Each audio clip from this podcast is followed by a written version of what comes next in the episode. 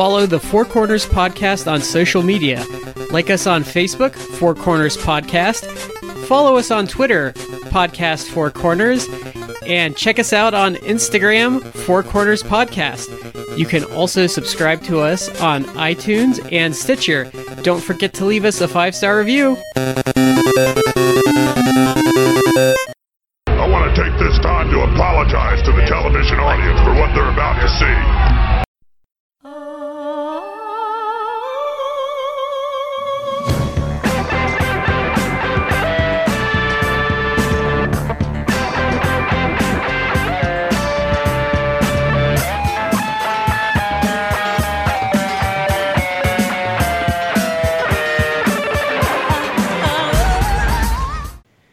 Welcome, everyone, to the Four Corners Dark Match. As promised from our episode earlier this week, we are going to be talking about SmackDown and Hell in the Cell. Namely, we are going to kind of talk about less uh, stupid ways to book the end of the Rollins Fiend match. Son of a bitch. So that grumbling will tell you that um, Shad is with me this week, and I also managed to lure Matt in with the promises of cocaine, booze, and pornography. That'll always bring me uh, coming around. Matt was like, Matt was like, well, shit, I would have done it for just the cocaine. Or the booze. Or the pornography. Any one of those things uh, on its own. That reminds me of like the Futurama joke, like, I'm gonna do my own casino with blackjack and whiskey and hookers. Ah, forget the casino and the blackjack. So anyway, so, we kind of we kind of we didn't get to this so we did a nice little cliffhanger so i think i think something that actually a little bit overshadowed aew as far as the wrestling world goes is the colossal fuck ups that the wwe had over the weekend especially i thought the the lana and rusev thing was a bad way to end raw but we really kind of hit overdrive with smackdown this week so obviously Kofi's reign. I think. It, I think. I don't know. For me, I think it was time to move on from Kofi, but I think they handled that about as poorly as possible. Yeah, I'd agree with that statement. Like, I don't think did anyone really think that Brock wasn't gonna win? I don't think so. I had hoped, but uh, for as long as we've been watching this company, there it, it, it was it was a. I was holding out hope. It was not a like I think this is actually going to be how it is kind of thing. This was really sad to me just because it, it they did nothing with Ko- with Kofi's reign. No. Like he got he got super over right before Mania, so they had him win the title. It was this feel good moment. It was actually uh, probably like the second most anticipated match for me at Mania. I was really happy with Kofi's win. It was great, and then they proceeded to basically do nothing. Like they proceeded to they did the thing that they have done in years past with guys like like when Rey Mysterio won the belt. He actually got a little bit worse than than Kofi because Kofi at least would win matches, and it seemed like well, it wasn't a fluke that you won. But they did the same thing that they've done, where it's like, well, we're, consider you still like a mid carder, and we put the belt on you because of reasons, but we're still going to book you like a mid carder. Uh, so there we go. So I'm Uh, I'm kind of not sad that he the title's off him, only in the sense that they weren't doing anything with him. So it's like do something with the title, but it's the way they did it, where he's losing to Brock in like six seconds. It's like they just basically said, you know what? If you uh, if you were a fan of Kofi and you liked his win, uh, you're a chump. You're you're yeah. a dump. Oh, You're- that's Yeah. you know, that's they did too the bad, same. moron. They did the same thing. Like they, that's kind of the same way they treated Bayley and Sasha at the Hell in the Cell pay per view. Like by having them both tap after like having them lose every match in the lead up, it's like they're pretty much just saying you were stupid for caring about these obvious not stars. I don't. It's infuriating their booking. It really Mhm. is. Because there was there was things you could have done here. Like I think losing to Brock was an inevitability, and I actually don't think that's necessarily the worst thing. But you could have done so much. You could have had Cain Velasquez like run in here instead of just like showing up. Yeah. yeah. So I mean, that's another thing. Like that was obviously the big surprise of the show. They had Cain Velasquez come out, which uh, you know I saw. I saw like Meltzer on Twitter uh, talk about this, where he he was. Meltzer's there was- too deep in that MMA bubble, by the way. With this. He is too he is too deep in it for for a couple reasons. There was one that I'll get to in a second. One is that he's acting like this is like a huge deal when in reality it's like Cain Velasquez is not your big star. Like people people aren't really going to be buying a pay-per-view or what have you to see Brock versus Cain Velasquez. Like maybe they could build a something like this at like Mania as like a, you know, one of their usual like Attraction siege- match. Yeah, attraction matches, but it's otherwise like no. Who cares about Cain Velasquez? The thing that he is way in the bubble about is that people were, I feel correctly, mocking that Brock, this guy that you have generally booked as like an unstoppable monster. Uh, you're having him look scared about this dude who has dad bod. yeah, Yeah. and um, And people Mel- Mhm. like Cornette was defending that like with the, the Dick Murdoch thing, but the problem is is if you don't know who Cain Velasquez is, they didn't give you any reason to have any buy-in to believe it. Like if they Right. did that showdown after he had wrestled some matches and you made him look like a total badass, like okay, like the the audience might give you some buy-in, but like I take a lot of things with wrestling and I try to look through it through my wife's eyes. And I showed her a picture of Cain Velasquez and I told her how this worked and what they are building it off of. And I got that look I get when you know your wife is humoring you but thinks you're a fucking idiot. Like that's the look I got. Because I'm listening to you talk about this because it's important to you, but I really would like to not hear more of it. because my wife said, "So they're doing a wrestling match over a real fight 8 years ago. Why do I care?" And I said, "I don't know." Yeah, you don't care, but a- a 70 year old man has apparently been told like people will care about this when they don't. I would honestly, honestly, the only one, the only way I would care is if they bought brought Alistair Overeem in and did an angle around the fact that he pretty much cheated and didn't get like Brock got cheated out of a win because Overeem pissed hot and they didn't reverse the decision.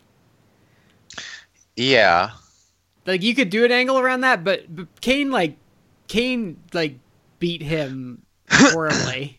Well, the other thing is that if Al- if it was Alistair Overeem coming out to do this match, he at least is like he looks like a monster. Like he's a Yeah. he's a giant dude, and he doesn't look like it. He doesn't have a dad bod. And this again, this is this is kind of where Meltzer was in is in the MMA bubble because I saw him like arguing with people on Twitter as he mistakes mistakenly does. Uh, but he's like, oh no, like uh, I've talked to numerous people and, and like all these different people say that Cain Velasquez has like the most insane cardio of almost any professional athlete you'll ever see. And you know Yeah, what? It's wrestling. could- Who cares? That that It- could it- be that's probably absolutely- true.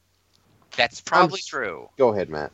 I'm sorry to cut you off. Uh, that's probably true, but at the end of the day, like wrestling is an industry that It's a meat industry. it's it's very it is very visual.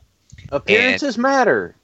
Yeah. And look, I I understand. I saw him say it's like, well, that's pretty much what Cain looked like whenever he beat Brock ever how long ago. Okay, that's fine, except for the fact that you're dealing with a bunch of people who don't know who the hell he is, and the number of jokes that I saw about, oh, I thought Dominic shaved his head and got a tattoo and came back after Brock again. It's like people didn't know who he was and are laughing at this because it's stupid. There You were expect people. us to buy straight out of the gate? There are people there live that know who Cain Velasquez is that still thought the Dominic thing was what Right. it was. Yeah, uh, but I mean to And you finish know- my point. Maybe get him to take the goddamn knee brace off. That made it even worse. Yeah. Uh, I mean, I I think Meltzer did have a point. He does. He is in the bubble. He does have a point where it's like, well, the reality is like sometimes like the toughest dudes out there don't look like you know super chiseled and cut, which we know that's to be true. Like even in the in the world of professional wrestling, you know, God rest his soul, one of the the most baddest of dudes in wrestling was Harley Race, and Harley Race never looked like a dude who he was going to be on a bodybuilder magazine. He wasn't Right. real Yeah. cut, but he was a dude who you like if he had the aura of a dude who could like tune you up because he could. And I get that that we do live in that world where it like you can be um like a visually a very different body type and still be like a badass. Like for example, uh, I think one example he used, which is a fair one, is not that long ago. Um, you had Andy Ruiz Jr. You know the guy I'm talking about. Yeah. That's the uh, he just won uh, like the heavyweight boxing title, and he's he's just a chubby little like Spanish dude, like little Mexican dude, and he looks like a dude you would like see on the street corner, like ordering McDonald's. Like he's a big fat dude, but he won because he is a competent boxer. But Yeah, but again, the- it's like It the problem is though is um what I think Meltzer is missing is there is an element of fantasy to wrestling mhm. that that is important and so you kind of have to cater to that fantasy a bit and part of that fantasy and part of like especially in the WWE like you kind of want your dudes to look a certain way and especially for like Brock Lesnar like you need a guy to either have credibility if he's not going to have the body or he needs to look like a monster Yeah, again, it, it, this was like Cain coming out to to challenge somebody else, like even Kofi. Be or like, oh, Samoa Joe yeah. yeah, But people don't. He, Cain Velasquez is not like a star that like Conor McGregor is.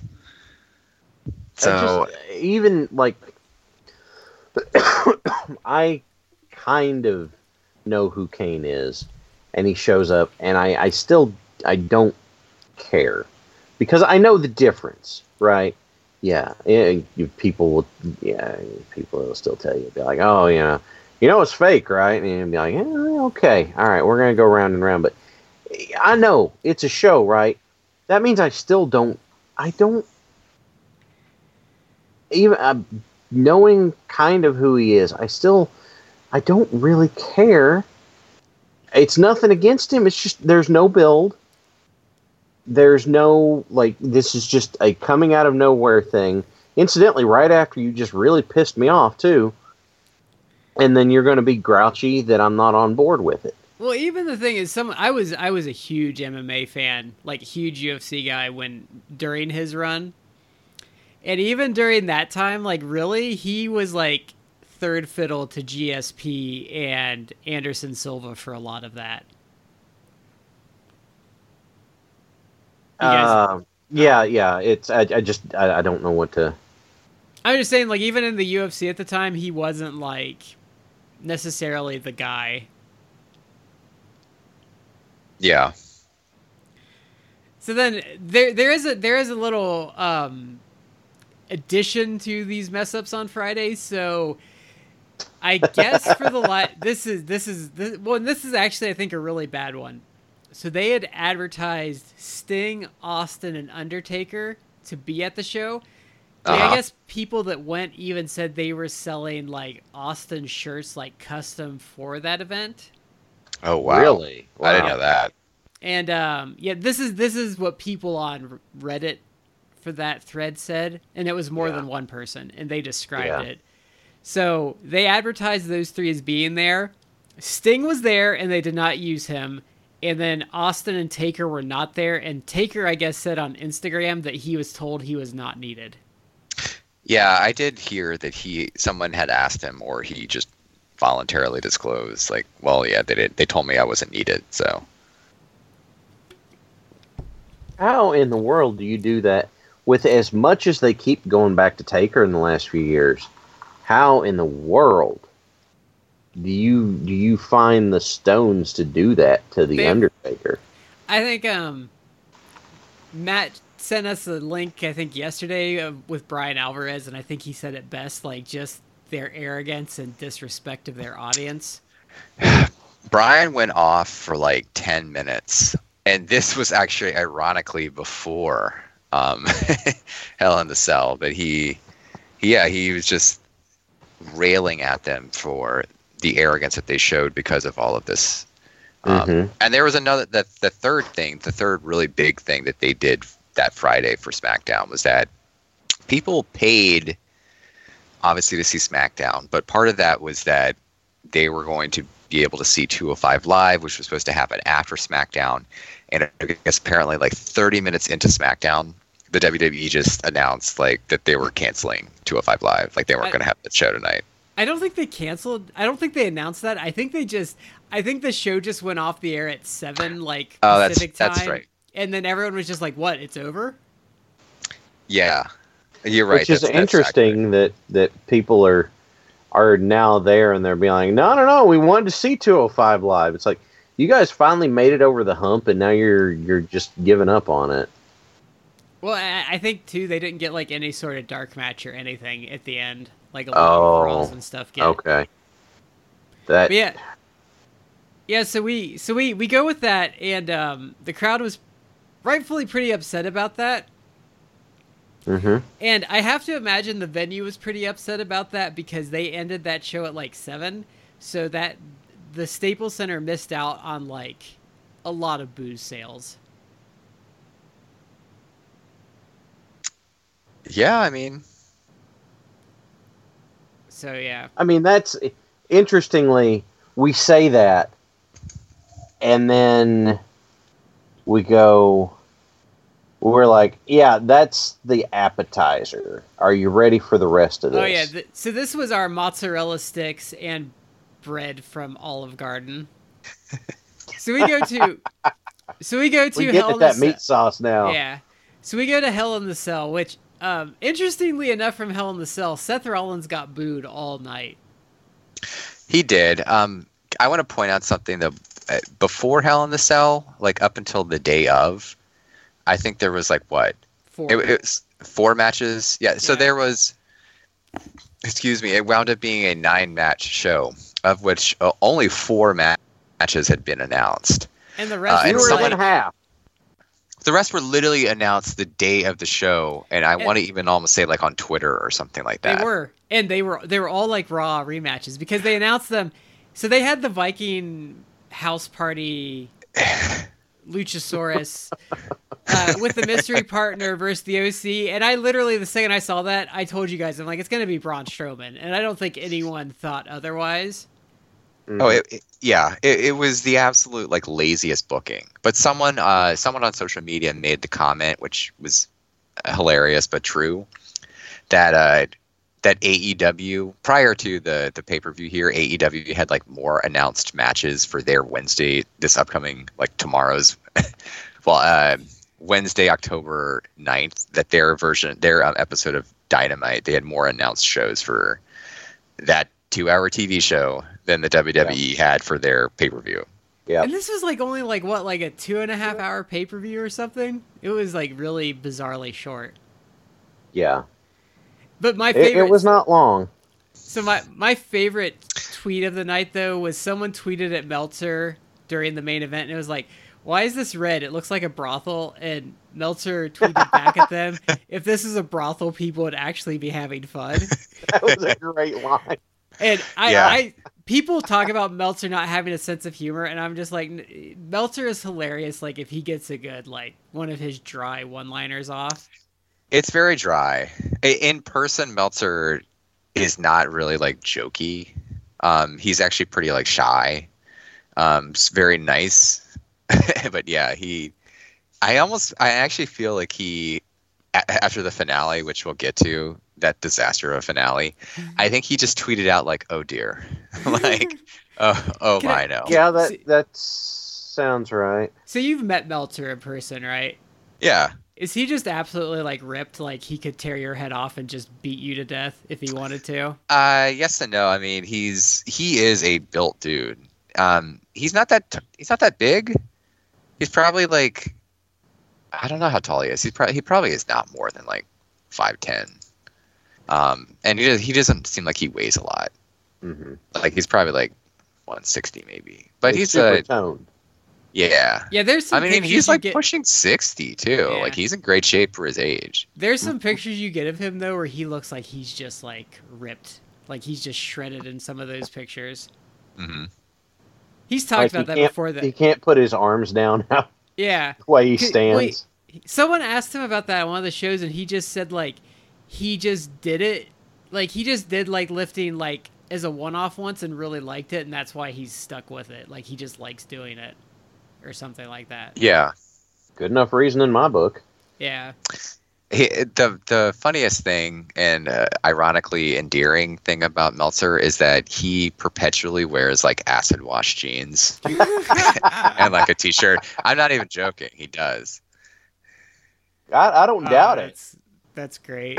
it just I the last time I saw a person wearing acid acid wash jeans in person, I couldn't even put a time to it. I used to like them back in the 90s. Well, sure, but everybody did back then. Uh, yeah. it's. You know, I'm you know, sure there's been one since then, but I don't know when. You know what blows my mind is is these people that pay like sixty dollars for jeans that are already torn up. Yeah, Yeah. It just blows my mind that that's like a thing. yeah, pretty much. Um, so, so anyway, uh, so this pay per view I thought in general was eh, minus the first two matches which were good, and then it kind of just veered off into weird territory. I didn't particularly like their decisions with um I thought either Sasha or Bayley had to win. I didn't think both needed to win, but one needed to win. I Yeah. fully agree. because now they're just they're just whiny people who lost. Well, I probably would have had Sasha win and Bayley lose. I don't think they need to put the title back on Charlotte yet again. But Right. uh, if if you had to choose one of them winning, I would agree. Like I think that the the feud should have continued with Sasha. And I think I think Becky would get a little I think Becky would get a little more juice around her if they changed it up, which would be her chasing the title again. Yeah, I could see that. Um, well, I mean, it's they both wrote themselves into a corner and had a perfect out because you're at Hell in a Cell. Just if you want to screwball the finish up, you don't even have to hide it. Somebody runs in, waffles Becky. um, you know, Sasha pays him off, or however, and now Becky has two bones to pick, so she's going to be going after two people, which is you know Or you double you have, the ass kicking. You have Bayley cost her the title, and then she comes out later and costs Bayley the title. Right. And and then that way, you know, you have this continuity and storyline and that's fun. but you uh instead they were just like no, no, you just cuz they obviously want it to continue, but it's just like no, you just just lose. Yeah, and tapped out And both of them. yeah. The the And other they- thing they appear to have um, Becky and Charlotte going for the women's tag titles, which doesn't make any sense to me whatsoever. uh, yeah, why? Why are- is is defending the belts that you have that boring? Like it, it, was funny with Edge and Christian, and Christian had the dream of double gold with the cruiserweight champ. You know, he wanted to pick up the cruiserweight championship too. But that's because they're already the tag champs, and it's not like he's going for the heavyweight title. I it's think lower on the totem pole. I think part of it is Asians aren't allowed to be good guys on their roster for more than a couple months at a time. Yeah. The other, uh, I'm sorry, or did we want to delve on this further? Because I, I had something. I, I was just gonna say like the, you could go into it. I was just gonna say the pay per view was going along uh, mediocrely until we got to the main event. it You know, wasn't. well- it wasn't terrible. It was just kind of there. Yeah, like it, it, it, it really it, it kicked off with a spark and then kind of just. Well, I mean that's to a, that's been WWE pay per views for a while now. Yeah. But I was, um, you know, I, I I came into it late because I had some stuff going on. Came into it late, so the first match that I saw was um, Gable Corbin, and it's like, okay, at this point, the way this feud's going, Gable has to win. You have to have Gable win. you don't let he's too short to win, Shad. Oh, bullshit! He's shorty Gable. Yes, not Chad Gable God, they they tap danced on that. Okay, number Because of we have to things wrong. You know, we have to let you know that he's small. You know what I hmm. saw A a lot of people. eight.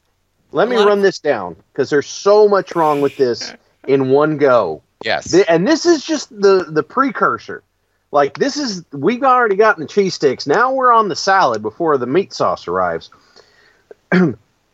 you bring out Gable first, then you bring out Corbin. Corbin comes out there and cuts a promo about how Gable short. Heard, heard, heard. By the way, this is Vince stuck on that one joke again, like Ambrose warned us. Her, her, her. We're gonna call him Shorty Gable. That's what it's gonna be. That's how it's brr, brr. And he cuts his promo for like five minutes, and Gable just stomps around the ring pouting because oh gosh, golly gee, can't do anything about it. Never mind, the match hasn't actually started yet, so there's no reason he couldn't go out there and just unload and start the match hot. and then Corbin controls most of the match. Gable just got made fun of to his face. He had to stand around the ring and look like a chump for five minutes. Now Corbin's controlling most of the match, so Gable looks even more like a chump. And yet, this is all justified in the idea that he gets a roll up win, not a not a clean win, just a roll up win on Corbin at the end. What the shit was the thought process on this? Well, because he's a, he's small. He's sh- he's shorty, and I- shorties can't beat big guys. This Not, is a, this is not a in a shorty that can match. deadlift German suplex the I- biggest guys on the roster. No, I've no. seen You have to him. think- li- I've seen him live, and you do not consider his height whatsoever because he is like, he's built. Like he's Some- Kind of kind of like kind of a little beast, right? You know? Just- yes, and he's not even that short. he's like five foot eight, which is it's. I don't know. I guess it's uh, sl- Average-ish. slight. Well, it's probably slightly below average, but That's what it's Benoit was though. Benoit was like five eight, and I don't even think Jericho is more than five ten. Gable is a guy who, if I, I'm sorry to, to harp on this or going down this road, but if he was in AEW or somewhere else, he would be a major star, Mhm. and you wouldn't care because he would be having like tremendous matches with people. No, the, But- the online senti- sentiment I saw during this match was Chad Gable needs to get the fuck out of there. Oh, he does. There's lots of people who do, but It's- yes. Okay, he in was an. Olympian for God's sake. Like he was a Greco-Roman Olympian.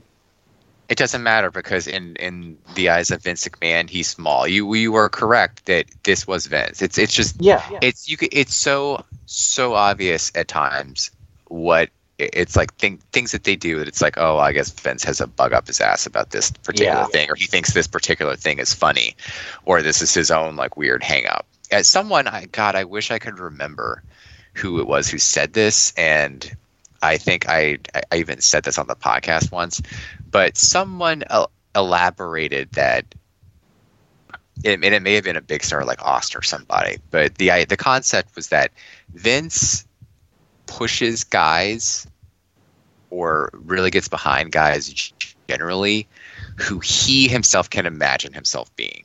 And this is why guys like Rey Mysterio, like even though he was super over at times, and when he people wanted him to have the title, they put the title on him. Or back in the day, like Benoit, or Yeah. you know Kofi Kingston. Like if Vince doesn't picture himself as that type of person, then then he's not going to do jack shit with him.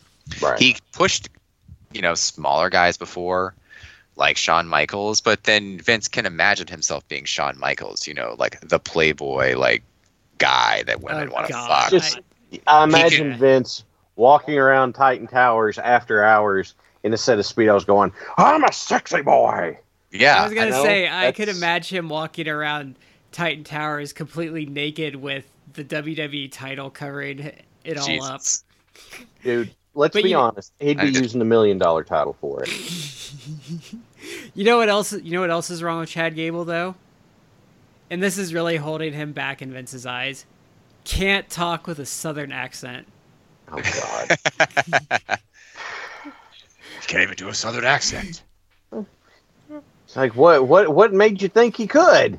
Uh, By the way, uh, this this whole Vince concept, it, that's my actually like prevailing theory as to why we're still like we're still on with the Baron Corbin push that just Oh, won't yeah. die. Oh, I have to think that it's because in some corner of his mind, Vince like thinks, oh, I could I could beat I could beat Baron Corbin, not because Baron Corbin is like you know a sex symbol or something, but he's he's just like Right. a big a big tough dude. At least like visually, he looks like he could be that type of person. So you I got to start from where the gimmick came from. Like, oh yeah, Yeah. be a badass biker. You know- They You know what's did. weird though is um I don't know what I think about this. I think Vince gets a little too much blame online. I think he's part of the problem, but also like there was like that string of like three smackdowns in a row that were like actually pretty good. And then it came out after the fact that like Vince said it was all garbage like the day of and wrote it all himself. Right. And that was like actually some of the best programming they'd put out like all year. So I yeah. I don't know what I think because it seems like it honestly seems like Vince is Vince is the problem, but Vince is also the only other person that seems to actually put out good content when push comes to shove. Yeah, I I I heard about that too, and it's if Vince can get out of his own way, I think it'll work. I But think- the problem I think is some of the- he's so some- he's so good at getting in his own way. I also think some of the problem is is he's getting older, so he's he doesn't have that tight control anymore. So I think a lot of stuff gets blamed on him, but I also think some of it is just he's letting stuff go by, and that's why some of the crap's kind of getting out there. That's what's going to happen when, for years, the the the philosophy of the company has been Vince is the final word on everything. It's like, are Yeah. you surprised that you're going to get blamed for something if it's been that you're the final word on everything and that's how it has to be all the time? It should not be a shocker that blame's going to fall on you because you set it up that everything has to go through you. Yeah. But that's not what we're getting. So so we get to the main event, and this is really where the show takes it. Just I think almost from the start, this match took a really bad turn. Are you referring to the filter? Yes. What, what, You know- like why would you do that? Because the problem is like for me, like when you go like all like monochrome like that, like I'm a little bit colorblind. So it does like bad things to my vision, and I particularly don't like monochrome to begin with. Well, we're in this place now where, like, I could see in concept that sounds like an idea. Like, given given the the way the fiend has appeared and stuff like that, it's like in cons the the idea stage. It's like uh, okay, I can maybe kind of see that, but it doesn't work. But if if I had been there live, I probably wouldn't have been able to see shit. Right? Like like legitimately. Should you guys not so do a distracting. stage test beforehand? Maybe, like lower the cell down and do that with the lights and go, "Oh, wow, this isn't going to work." Or I mean, that would have taken just not work. a. I, I just just check it. if you're going to try something new. At least get an idea of how it'll look instead of just being, "Oh no, it'll be fine." So then this this match gets off the ground, and I think most people thought it was going to be a quickie, and it felt like this thing just went on forever. Like it overstayed its welcome after about three minutes. because it went on for almost 20 minutes. And the crowd got ugly really quick when they realized they were going long. The crowd was like, "No, we don't want this." Yeah. Mhm. I mean, I, I'm, agree I'm you gonna guys. have to let you guys ride on this one a little bit because I'm I'm sorry. I'm afraid if I get started, I'm not gonna shut up for a while. So please, We'll, we'll we'll bring you in on the end. So, um, so this pretty much turns into like just like five gajillion curb stomps. Like he throws like all these chairs on the fiend, and then he hits him with a sledgehammer, and then the ref like does a DQ, and I literally, I literally sat there for like a half hour after this ended, and I was just, I was just dumbfounded. I, I uh, it's hard for me to really convey like my emotions because there was a lot of shock at them doing this and i think that's appropriate and just it, there's it's so multi-layered like the the screw up that they've done with this that it does deserve to be picked apart as we're doing here. I, but I, my I feel like initial X Pac where he couldn't even like speak for a minute, where he's just uh, like, that was that was amazing for those who don't aren't aware like they did uh the wwe watch along and Yeah. literally after it like x-pac had had a moment of clarity and he was like look you cannot invite me on anymore after this but i just have to say what was that like how know- do you end the match in a dq You- and they tried my- to do damage control and say oh it wasn't a dq finish it was a no contest come on it's the same damn thing It was a might as DQ. well be and and but my favorite part of that is Natty doesn't uh Natalya doesn't say anything, but you can just see the look of disappointment and like confusion on her face. Like she Yeah. does not hide it well. She goes, "He's right, you know." my initial thought after this it wasn't e- it wasn't even like it was basically almost just like apathy. It's like well of course. Of course they screwed this up.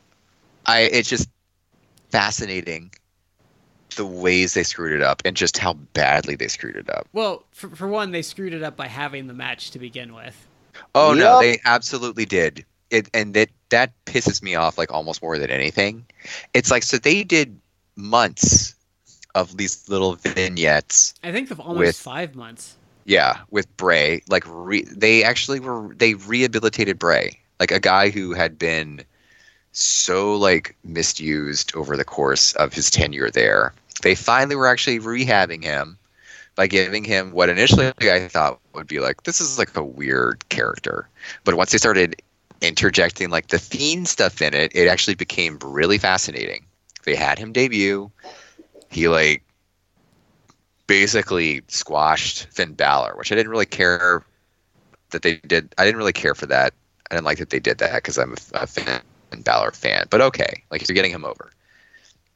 So why don't you then have just months of him randomly beating dudes? It can be like name dudes. It can be like Rusev or Lashley or Dolph Ziggler somebody. Like, so it could be people.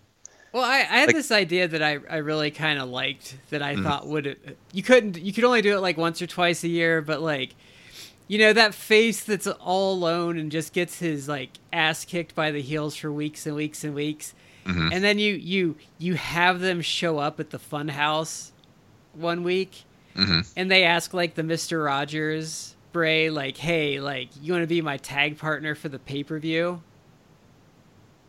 And then Like, Mr. say- Rogers Bray says something like, "You know, sometimes everyone needs a friend." yeah like you and know then like he let's turns say to the other guy and says, "Like, let They me could easily they could easily do that by having like that particular wrestler go on there and be like, you know, I, I really need someone brave and strong, like the Fiend, because that's something that in, in a lot of these promos that Bray is doing, he's like, man, I wish I could be as brave as the Fiend. Like he doesn't fear anything, and it's like you could play up that if you're gonna do it in character, Mhm. and that could work. Or you know, you, you know what would be perfect for this? Like, let's say Corbin right now had a minion, and like Chad Gable kept losing to him because the minion kept getting involved. And then let's say like next week on Raw, like Chad Gable shows up at the Funhouse and does this whole like thing. And then at the next pay per view, it's Corbin and his minion versus Chad Gable in the Fiend.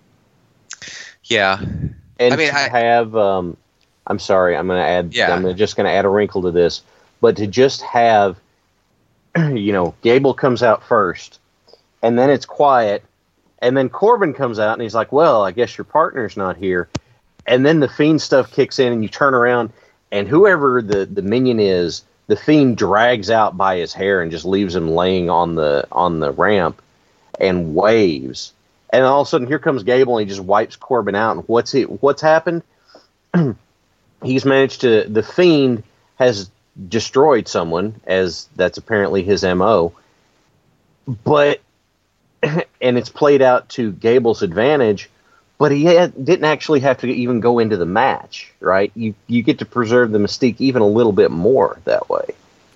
Or or we could do the old callback. Like let's say you do like a stretcher match with like Chad Gable and Baron Corbin, and like you know Chad Gable wins and tosses Corbin in the the ambulance, and then you're in the ambulance and the fiend like looks through the curtain, and then the Yeah. ambulance like drives off. Yeah. There's lots of ways you could go with it. Incidentally, we got none of them. We got none of them. No, i again, they they rehabbed him. They actually got people interested. He got over. They probably And- went to this show for the fiend. Maybe. Yeah. He's Uh, but been I- a bright spot of TV for like the last two, three months. Yeah. I look, I thought the concept that they allegedly were going to go with was that he was almost going to be like an attraction, kind of like the Undertaker. Yeah. So that's fine. But how about this? Again, how about the the smart thing would be to maybe just, you know, continue having him beat people at pay-per-views. It doesn't have to be any like actual long program. It could be you know, nothing like that. But then you build up to maybe like a WrestleMania match or something like that, where then now it actually means something that the Fiend is in a match with, let's say, like Seth Rollins for the title, instead of what they did was they were like, oh, this guy's over. Okay, let's hotshot him to a main event and and uh, wrestle for the title.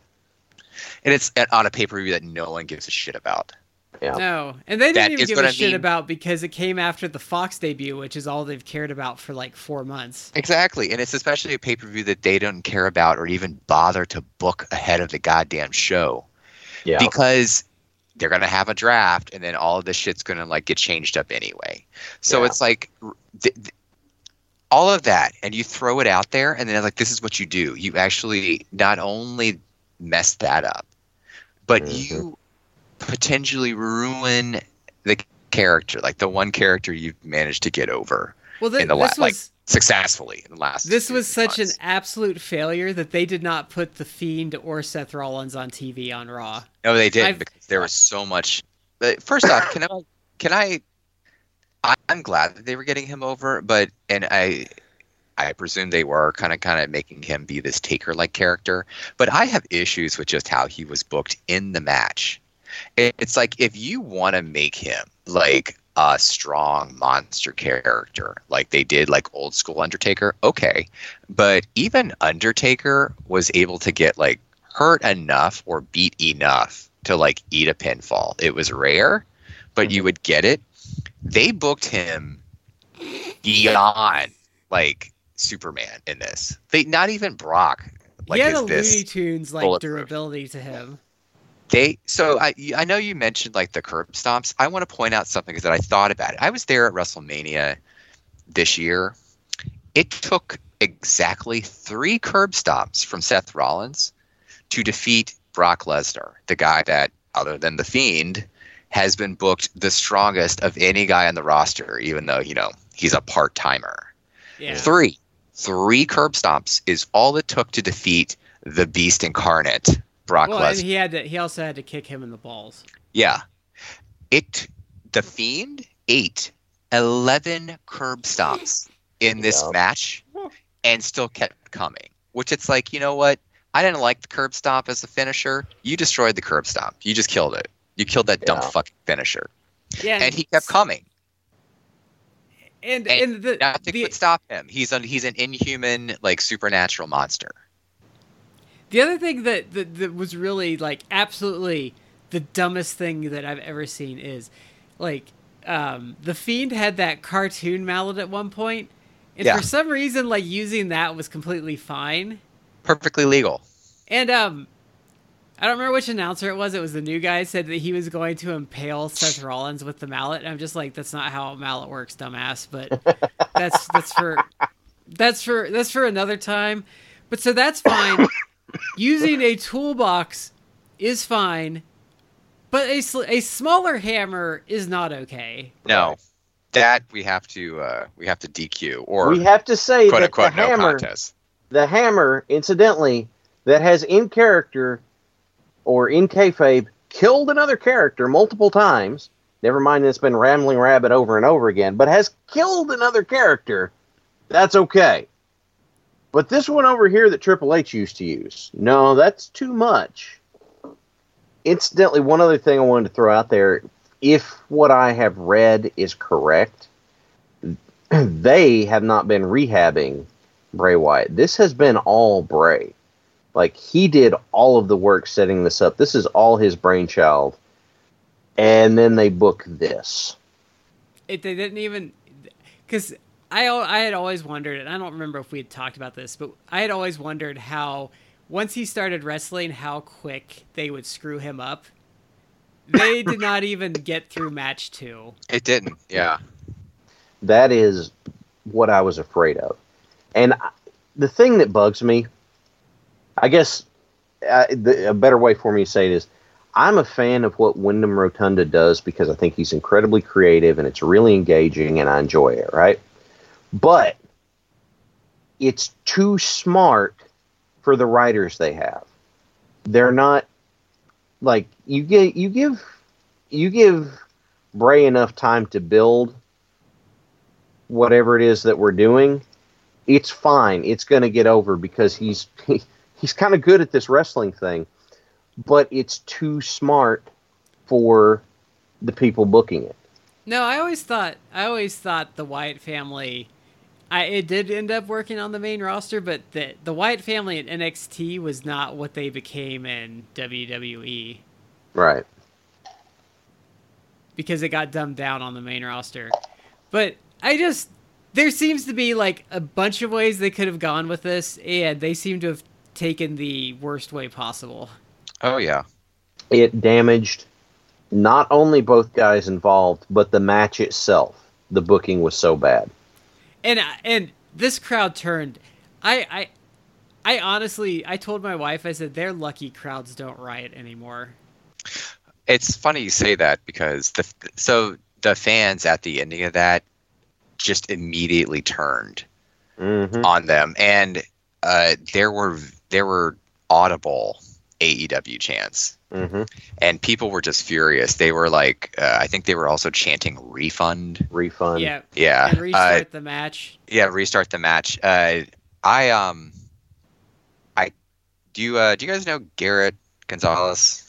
i saw the tweet by him that they that the, is this what you're going to talk about how that they actually stayed for a long time to continue Yeah, he booing he wasn't there, but I think a, a friend of his was and was giving him info. Garrett uh, does shows with Dave Meltzer, like on the Wrestling Observer, but he's like the Yeah. producer isn't he yeah, he's a good guy. Um, he there was someone there who was giving him this info, but I guess people at people at the stadium. I mean, the show was over. People at the stadium stayed longer, like they were refusing to leave because they were so angry. They just wanted to stay there and and like chant and rail at the WWE, and like that's that's That is bad, a whole le- new level of pissed off. that's bad, folks. I mean, we're we're not in an. That, I, and I saw some people like the next day, people like um, Blue Meanie were like, "Well, whatever, you know, you're going to still keep watching." And it's like, actually, you know, maybe they won't.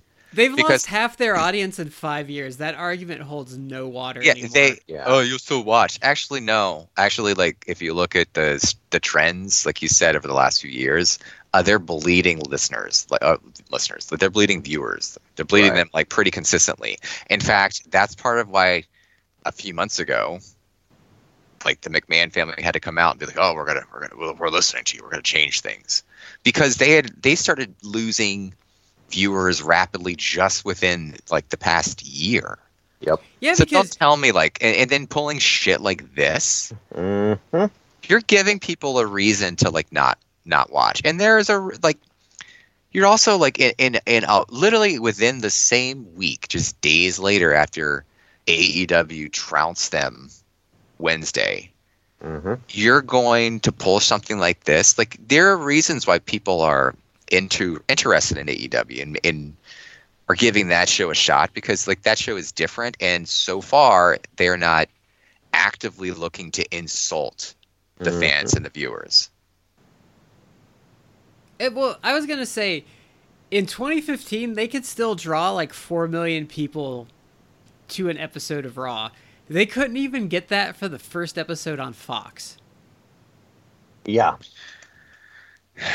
I will see how long the Fox thing lasts. I actually, um, I'm kind of a cynical person when it comes to that. I don't, I don't, don't- think it'll last. I don't perceive that it will. If I again, I'd have to actually look at numbers that Fox does on a regular Friday night, at least before. So it, I'm sure there's probably a level where Fox is comfortable with, but that Tim Allen show, I think, was doing four million people on like a Friday. the, yeah. Uh, The problem again is that Fox gave them what? Did Fox give them like a billion or something stupid? How much did they I- give them? Yeah. Like, yeah, I think the I think the only thing they have going for them is Fox is not going to tolerate them like in their incompetence. Like Fox is going to make them try. Oh yeah. You're you're gonna have Fox executives go to Vince and say, if you if the contracts continue to dip, I don't think you actually read your contract, but we have grounds for termination of this contract if you don't deliver. Yeah, and they're they're not like USA where like what are they gonna put in their place? Like they can suck as much as they want. Yeah. Like they have options and they're not gonna tolerate they're not gonna tolerate that. No, they'll just they'll throw them on like FS1. Yeah. It- which isn't the problem with FS1 is that it's like f- far far fewer v- viewers because it's Yeah. not in as many homes. Well, and they lose the prestige automatically. Oh, of course, yeah. it's But- it's like being shuttled off to ESPN eight the Ocho.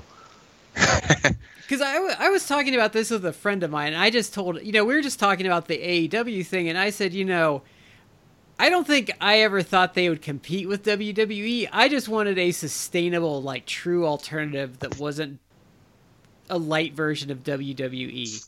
Mhm. I agree. And, and they they just tried their damnedest over this weekend to just like send droves of people like running to AEW. Yeah. Like this was really it- the it was the worst possible week that you could do this stuff to your fan base. Mm. It.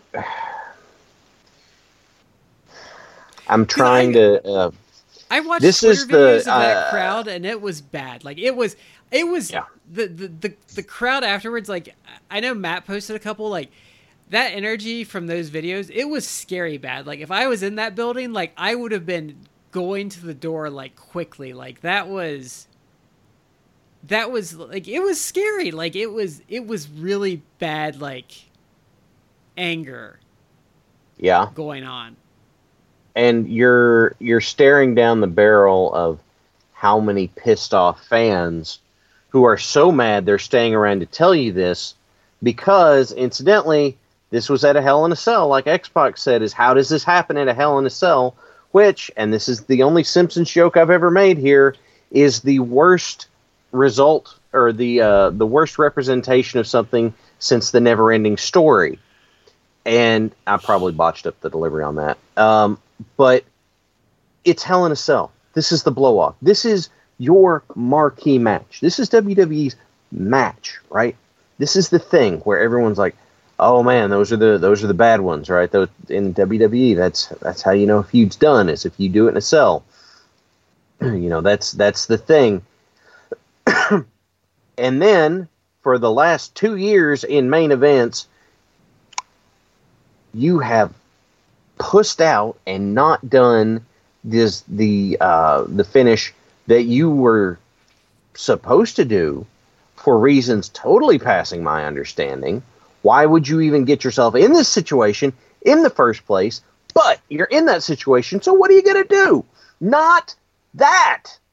God, you damaged a cell match. You damaged Seth because now Seth looks like a chump. You've damaged Bray, who, by the way, was the hottest thing on your card, even though he only had one match, basically based off of a genius gimmick and excellent promo skills. And yet, what do we get? Let's just piss it all away because we think we're secure. And the joke.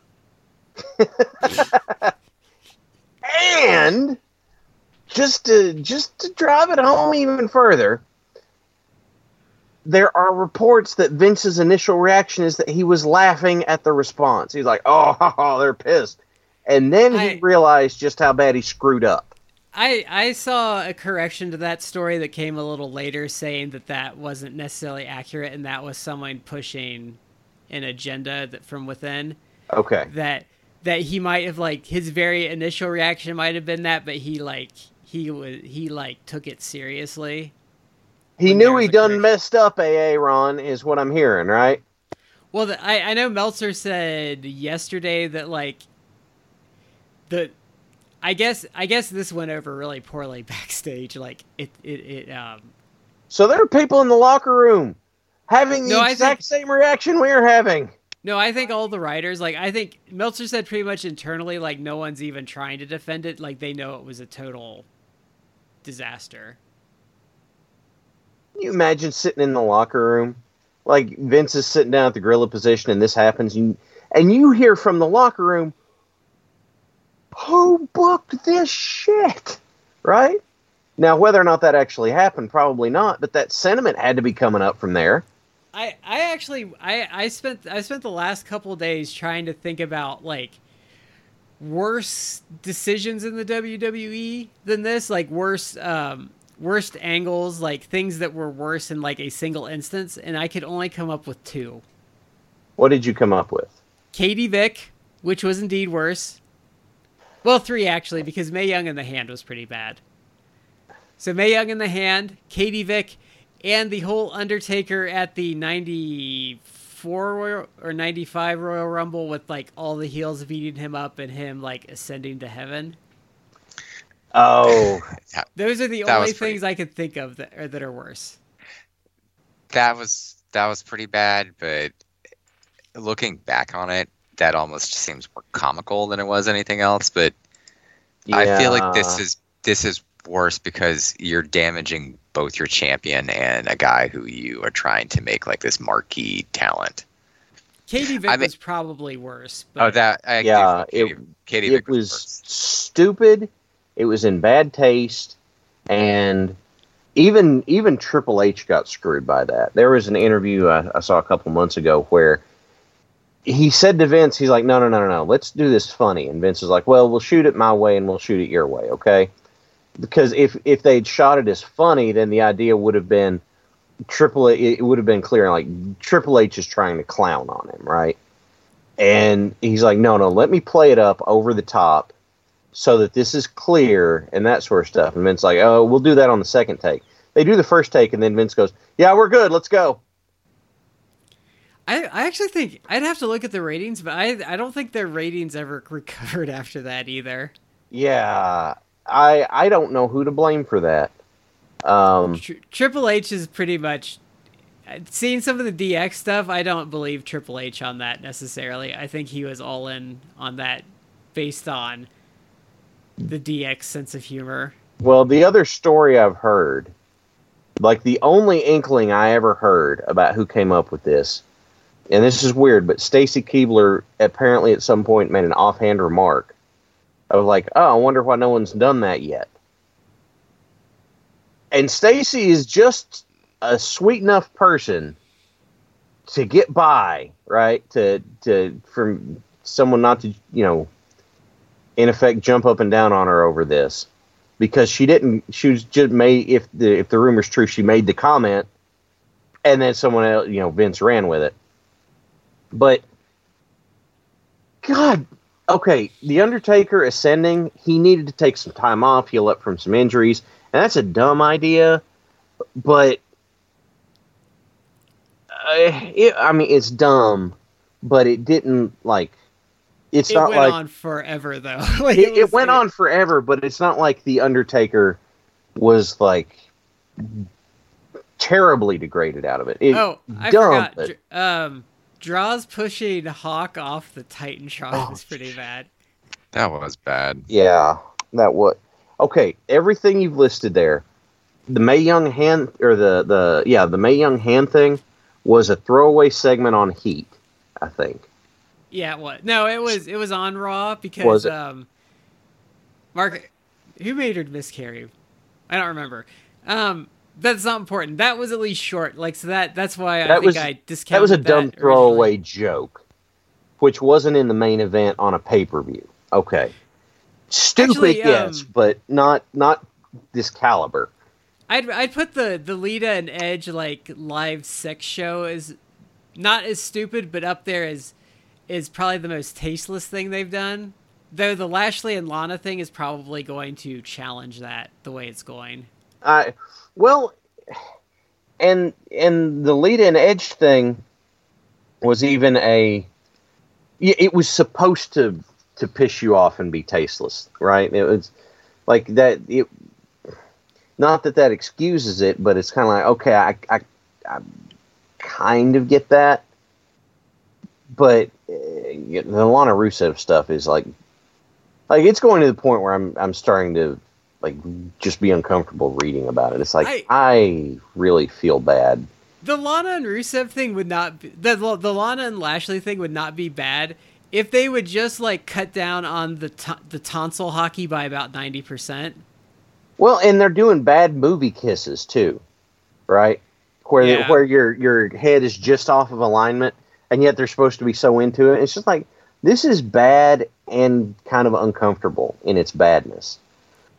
But this So if, if I was booking it at this point, like if I took over, like I would just go like whole hog with that and like have Lashley like fucking everyone on the roster, just for the hilarity of it.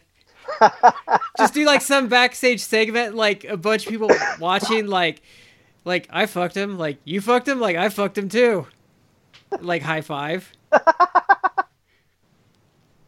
Um, the thing I was going to say is all of those things are bad, yes, but they weren't so bad that they pretty much ruined the rest of the show, right? Like even Yeah, even at the end of the like the, the NWO era stuff, you'd be like, "Oh God!" Now the NWO is has cheated their way into keeping the title again, and now they're going to stand around and pose for it. But the rest of the show was good. It's and we've even talked about the number of shows that we've watched, and it's like, oh, it's good up until the main event. Just cut it off there. But this is so bad, I can't. Don't even watch anything else on the show because the specter of this haunts the whole thing. Because it's what the show was sold on, Yeah. right? And it's This like is there's really a- one for the ages. Like, Yeah. Because it's you're you you just like fucked your audience over like in a really like in a really disrespectful way, honestly. You basically said to them, you want option A or option B. We're giving you option 12 and you're going to like it. And then everybody said, hell no, we don't. And Vince goes, oh, they, they're really mad about this. And then the follow up is, gee, who could have guessed? Right? I've been Who could have figured this would have happened except everybody? Because everything, every article, every post, every everything, every thread, everything I saw everywhere was at the point of, okay, this is how it really needs to play out, but this might happen. The thing they need to not do is they need to not screw job finish this. And there it Yeah. is. You know what the crowd reminded me of with the anger is when when it finally processed like when Hogan joined the NWO. Like how Yeah. outraged that crowd was, except this isn't in like a way that you're going to be able to draw money off of. This was like a I'm never watching wrestling again. like I've been at I've been at I know Matt's probably been at these too. Like have you Matt, have you ever been at like a sporting event where like the home team like really just gets screwed over by a ridiculously bad call? yeah.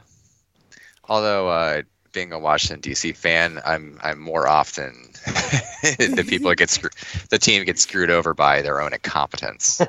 is um is is Dan when you go to can I ask you a real question? Yeah. Is Dan Snyder just there at like the, the gate just to fuck you in the ass like right when you I mean, he might as well be. Uh, I I won't go to an actual Redskins game just because it, they they've gotten so ridiculous with They're everything. hor- I, they're horrible. Like Yeah, I read an article that I think actually like Deadspin did, and I'm not the biggest Deadspin fan, but uh, the premise was that Dan Snyder was basically like the worst owner in the NFL and has utterly destroyed the franchise in the 20 years he's owned it. And uh, not a single bit of that is untrue. Well, Like, you know has- what's weird? He, he is actively like destroyed. And and there this article is fascinating because it's it's a very long de- detailed article and it lists all the different ways the incompetent things that he's done or just the really just shitty things that he's done to to players and things like that. It's just he's an awful human being. You know what blo- it blows my mind about the Redskins is um that cheerleader story never got any traction last year.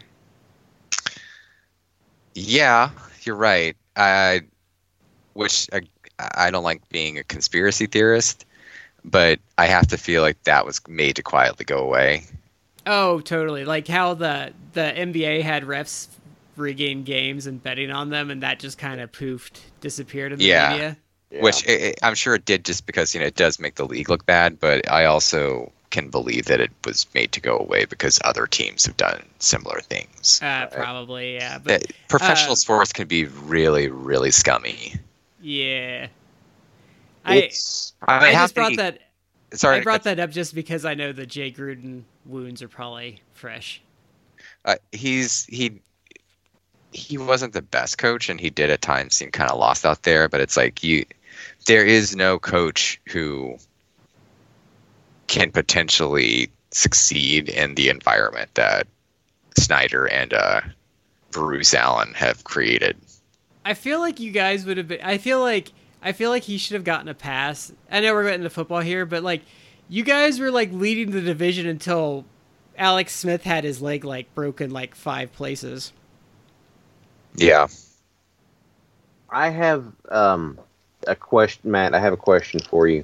hmm Since you've been to more uh, live WWE events than I have, and more recently, and all that good stuff, is there?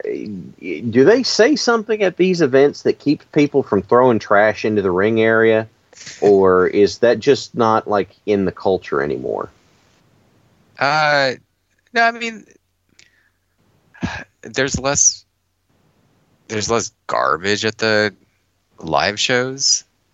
Okay. Uh, you're getting, I mean, I guess because it's not on TV or uh, whatever, it's not. It's less like bullshit. It's you'll get a match, and the matches are generally fine, and Okay. it's And it's they don't designed to please the live crowd. So there's less nonsense or bullshit finishes and things like that. and the arenas the arenas don't give you good like throwing material anymore either. Like if you're getting if you're getting like a drink, you're not getting a bottle anymore. You're getting like a can, you're getting like uh, a plastic bottle. They take the cap away, which pisses me off because Yeah. Um, but like even like the food, like you're not getting like you're not really getting plates. You're getting like tubs that really do, like really when you go to an arena now, like they they do not give you good material for throwing anymore. Okay. It's just lack Unless of you sneak- ammunition. It sounds like. But no, like the crowds are different now. Like they're, I don't know. They, especially if you go to a house show, the house shows are perfectly designed to placate the crowd. hmm And honestly, by the time they do anything that would piss you off, like you're so tired because they've had you there for three hours, like you don't even have the energy to do it. Right. Well, it's that I, we got to the end of this, and there are the stories about how people reacted. And my question was, I'm wondering why, you know, why weren't people throwing trash at the ring? That would have been a pretty big indicator, especially since it hasn't happened for years. Is if the whole area outside the cell is just filled with like a three foot layer of garbage, then that would be a pretty clear Oh, visual, I think you know. I think the other reason stuff doesn't get thrown anymore, and I don't think people would consciously say that, but there's a lot of surveillance now, and if the the arena would probably ban you, so you'd probably Okay. never be able to go to like anything in that arena again. All right. If fair they Yeah, that's, you. that's probably true. Okay, that's fair enough. Incidentally, my favorite visual for how this how this ended. I don't know if you guys saw the image, but someone was watching it on the network, and it faded out, and it had a little thing in the corner that said WWE Hell in a Cell, and the closed captioning black screen just said "Cloud Booze." Cloud Booze is just right across the bottom. That's it. now, what could we have done to avert this disaster? Uh, well, okay, so, oh, I want to go back to the trash thing too. Is I also think like when um when that was big in the late '90s, there was a lot of monkey see, monkey do there. Okay. Like because cr- you saw crowds doing it on TV, that made you more likely to go to an arena and do it. Right. And because you don't see that anymore, that's not the first thing that comes to your head. I got to be honest with you. If I had been, if I had been anywhere near ringside for that show, I don't really care. I don't know. Let me put it this way: I might have been mad enough that I wouldn't care if they were going to ban me. I'm throwing something, whether it's the bottle in my hand, whether it's the popcorn tub, whether it was the chair I was sitting on. I don't know. It might have happened. That's Yeah, and and to go further into the throwing thing before we hit this, you also probably paid twelve dollars for that can of beer, so you probably really don't want to like lose it. I don't know, man. Well, actually, in DC, Matt probably paid eighteen dollars for that can of beer. Uh, uh, that's not terribly far off. Because I think a tall boy here, I think a tall boy like at Nationwide Arena, which is in Columbus, is like twelve bucks. Uh, how much did I pay? I think it was like at least fourteen. Was that for like a Budweiser? Uh, yeah, you don't get you don't really get really good options there. You do well. You have some craft, uh, but they consider craft beer, which I mean, I don't consider like.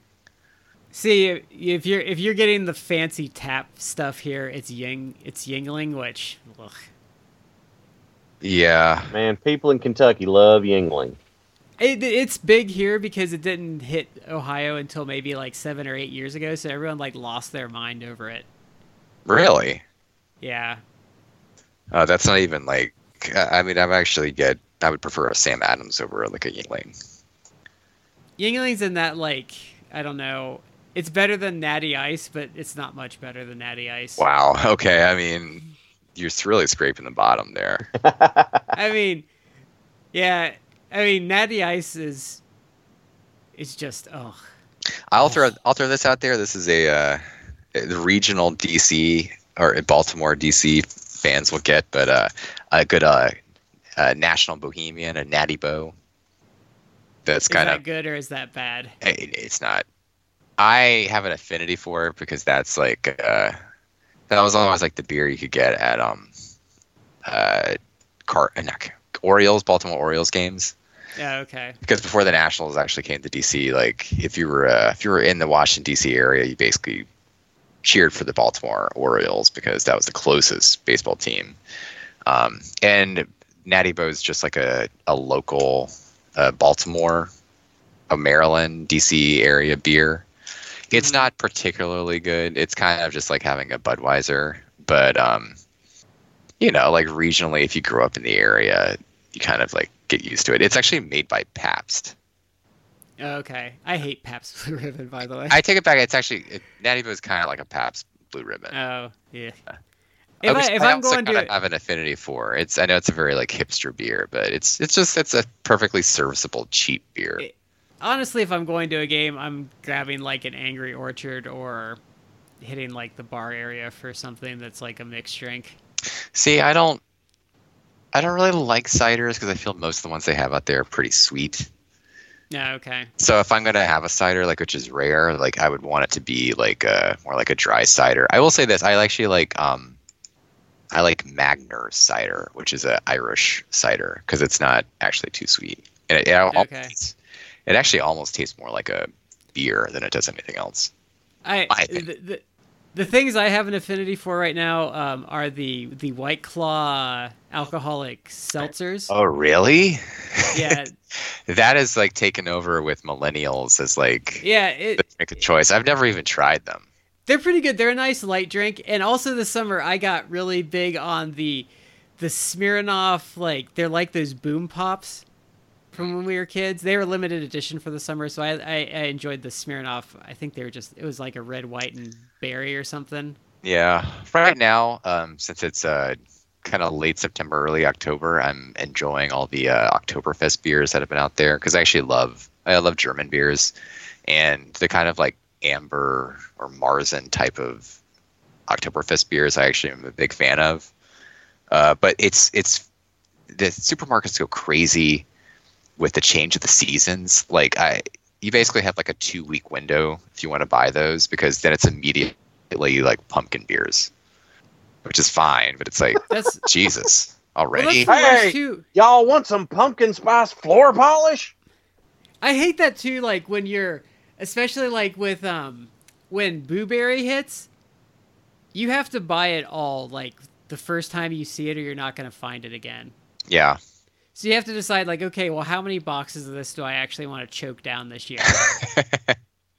and I hate that with like the seasonal drinks because like, well, like I don't want to buy four of these because I'm just gonna have to stuff it in some corner, but like I'm not gonna find this again. Yeah. yeah, very seasonal. Yeah. Yeah, you know they some places already are advertising Christmas stuff. Like I was in Costco about a week ago, but, Oh, but there's almost Christmas. Week and a half There's ago. Christmas like stuff already up in a lot of stores here.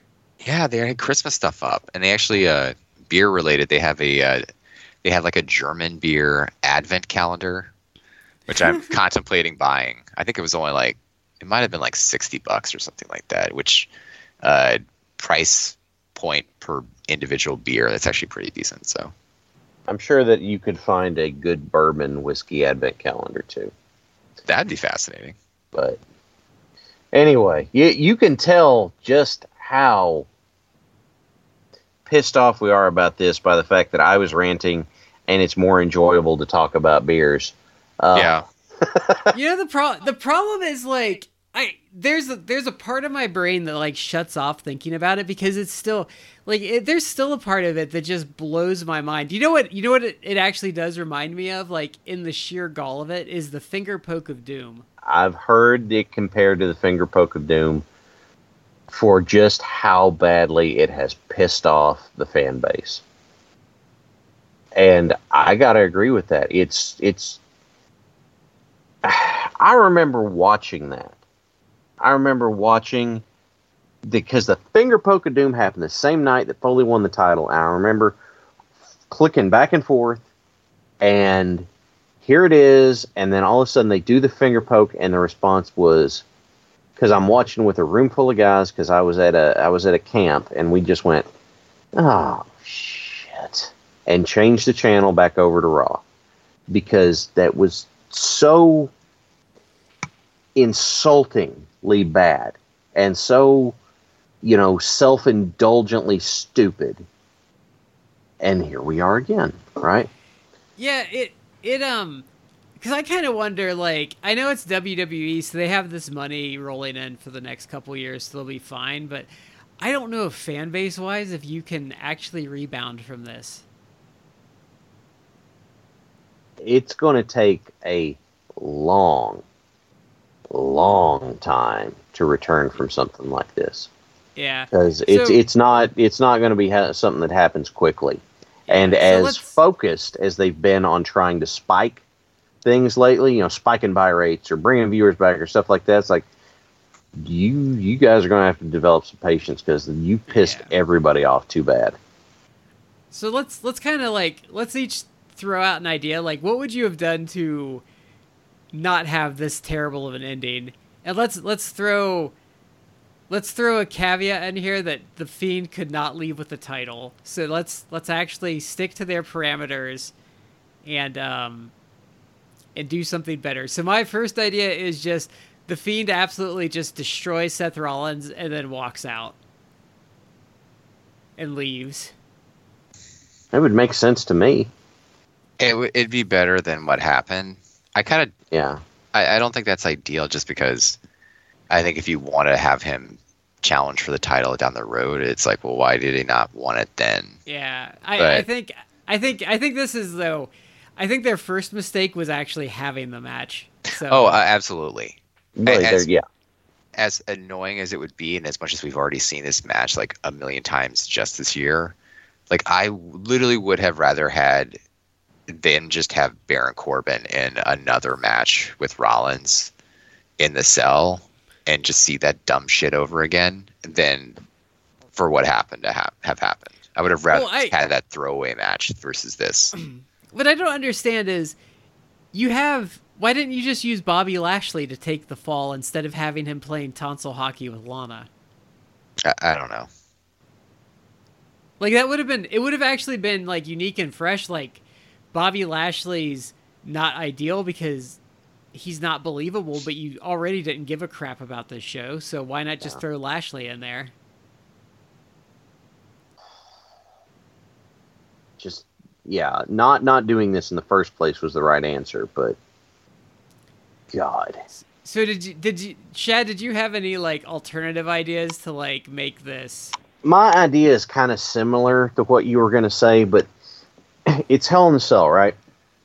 You want the you've had the Fiend terrorizing Rollins for weeks. The match starts, and Seth is like works up his gumption and goes at him, and basically the Fiend just thrashes him, beats him pillar to post, into the cage, into the posts, plunder, just. And here's the thing: he never goes for a pinfall. He never goes for the mandible claw. He just does these brutal things to Seth to hammer on him over and over and over again. And what happens is that over the course of doing this, when you finally get to the point when Seth is like just laying on the mat and the fiend is standing there looking at him, you can cut the lights and hit the Bray laugh like you've done with the recent attacks, and then you hit Firefly Funhouse on the on the Tron immediately. And there's Bray standing there smiling. Fiend's nowhere to be seen. Bray standing there smiling says, You know, Seth, you thought this whole thing was about the title. But the truth is that the Fiend wanted to break you. He wanted to prove that he could. He wanted to prove, Seth, that he was he was enough to take you, the guy who's done all these things, who's been the Beast Slayer, who's been the King Slayer. I can't do the, the promo the same way he would. He wanted to prove that he could take all of that and reach deep down and find the small little child that still lives inside of you. And you let him in. And what's happened is, instead of you having a question about the Fiend just leaving, and what, you know, if he wants a title in the future, why didn't he want it then? What you're saying is the Fiend is going, that wasn't my goal. My goal was to take Seth Rollins and break him down. And now, the Fiend doesn't care about the title in this instance. His target was Rollins. Him having the title was incidental. And you get to have you have this moment where you go through the whole thing, and Rollins, if he's well, and and here's where we're going to run into problems. We need the writers to be smart enough to do it. We need Vince not to get bored with it, and we need Rollins to be good enough to do this. But Rollins is exhibiting trauma from this. Like he's skittish, he's jumpy, he's paranoid. You turn him in, into a cowardly heel again because of the trauma the Fiend did to him. And now we've got some new stuff we can do. What if you did like um what if you did like a like let's say you did well, they wouldn't do blood, so we'd we'd need to change Yeah. that. But but you do this you do this thing where like Seth is absolutely like just a bloody mess and the referee jumps in and says it's over, it's over. You have the you have the fiend win by TKO. He walks out with a belt, and the next night on Raw, you you have like you can even use Vince. You come out and you say, "Look, we looked over the rules, and we actually found that you can't. The title can't change hands on a TKO, so we have to give the belt back to Seth Rollins." I don't. it's not ideal, but like I think you piss off your crowds a little less than that. You would. I mean, less that way. it's it's going to be hard to come up with a way to piss off the crowd more than what they've already done.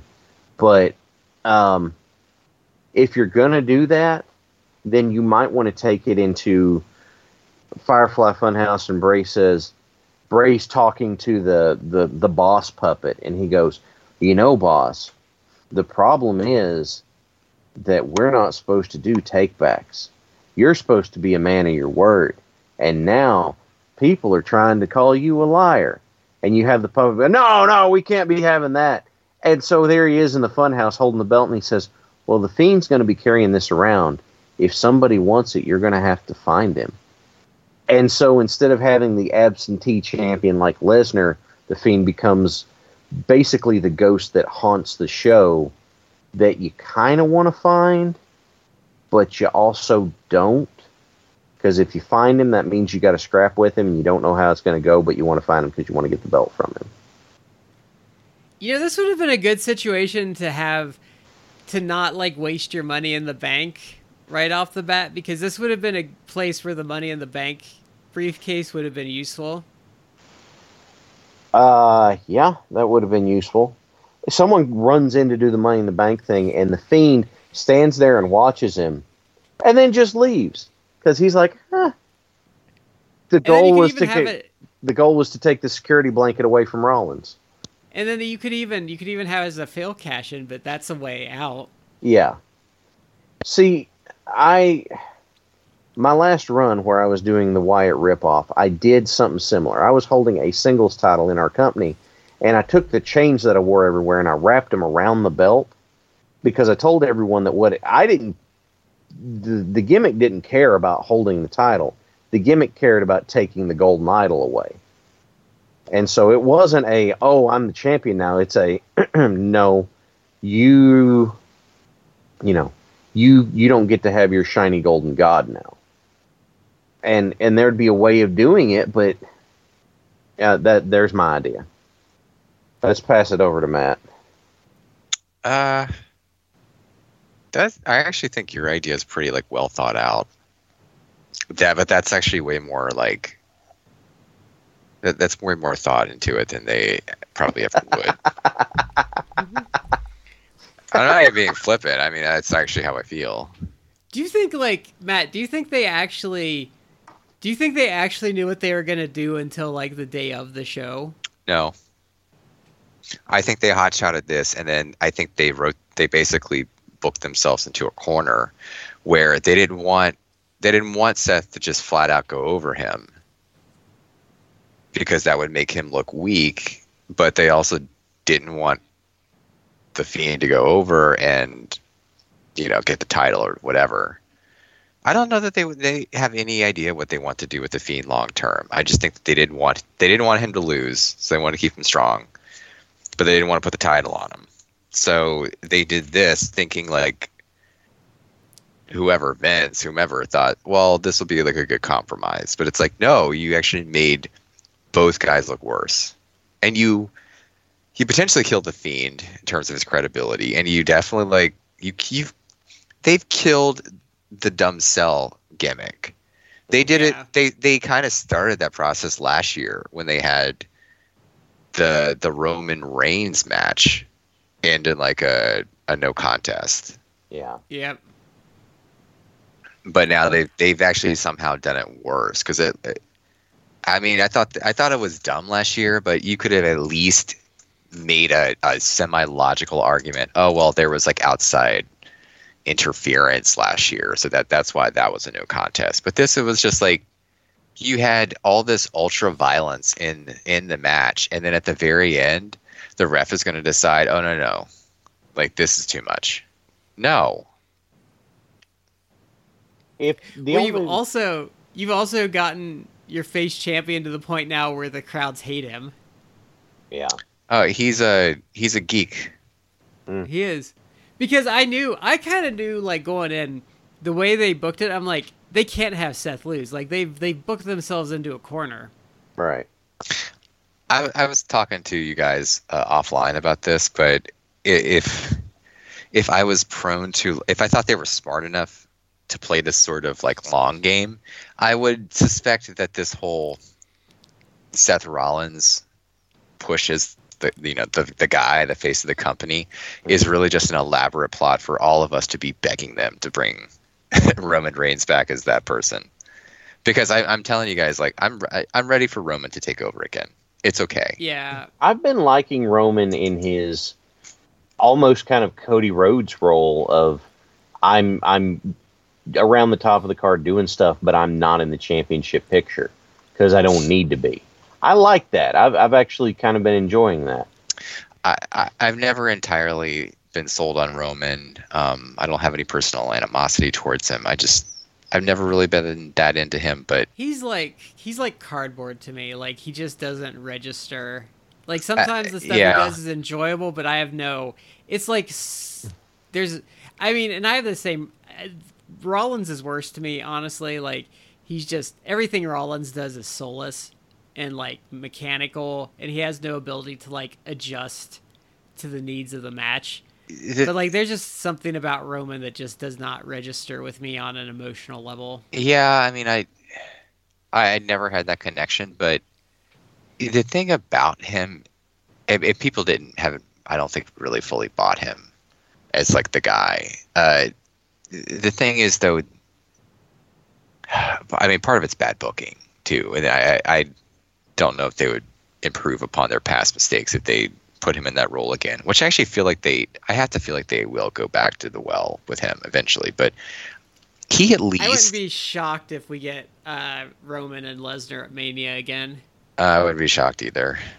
At least with him versus Rollins is like, at least Seth. No, sorry, I, I have that backwards. At least Roman has like presence and Oh, knows not to say like a stupid thing or just be a geek. Like he at least has that kind of sense to him. And he seems to know. So my my biggest problem with Rollins is Rollins is really bad at the internet, and Rollins really comes across like he complete like Rollins comes across as a person that I would find few redeeming qualities about in real life. Like he takes himself way too seriously. He has very thin skin, and he seems to have a propensity to put his foot in his mouth. Like he comes across as someone that I would avoid at all costs in real life, just because that is not someone I jive with at all.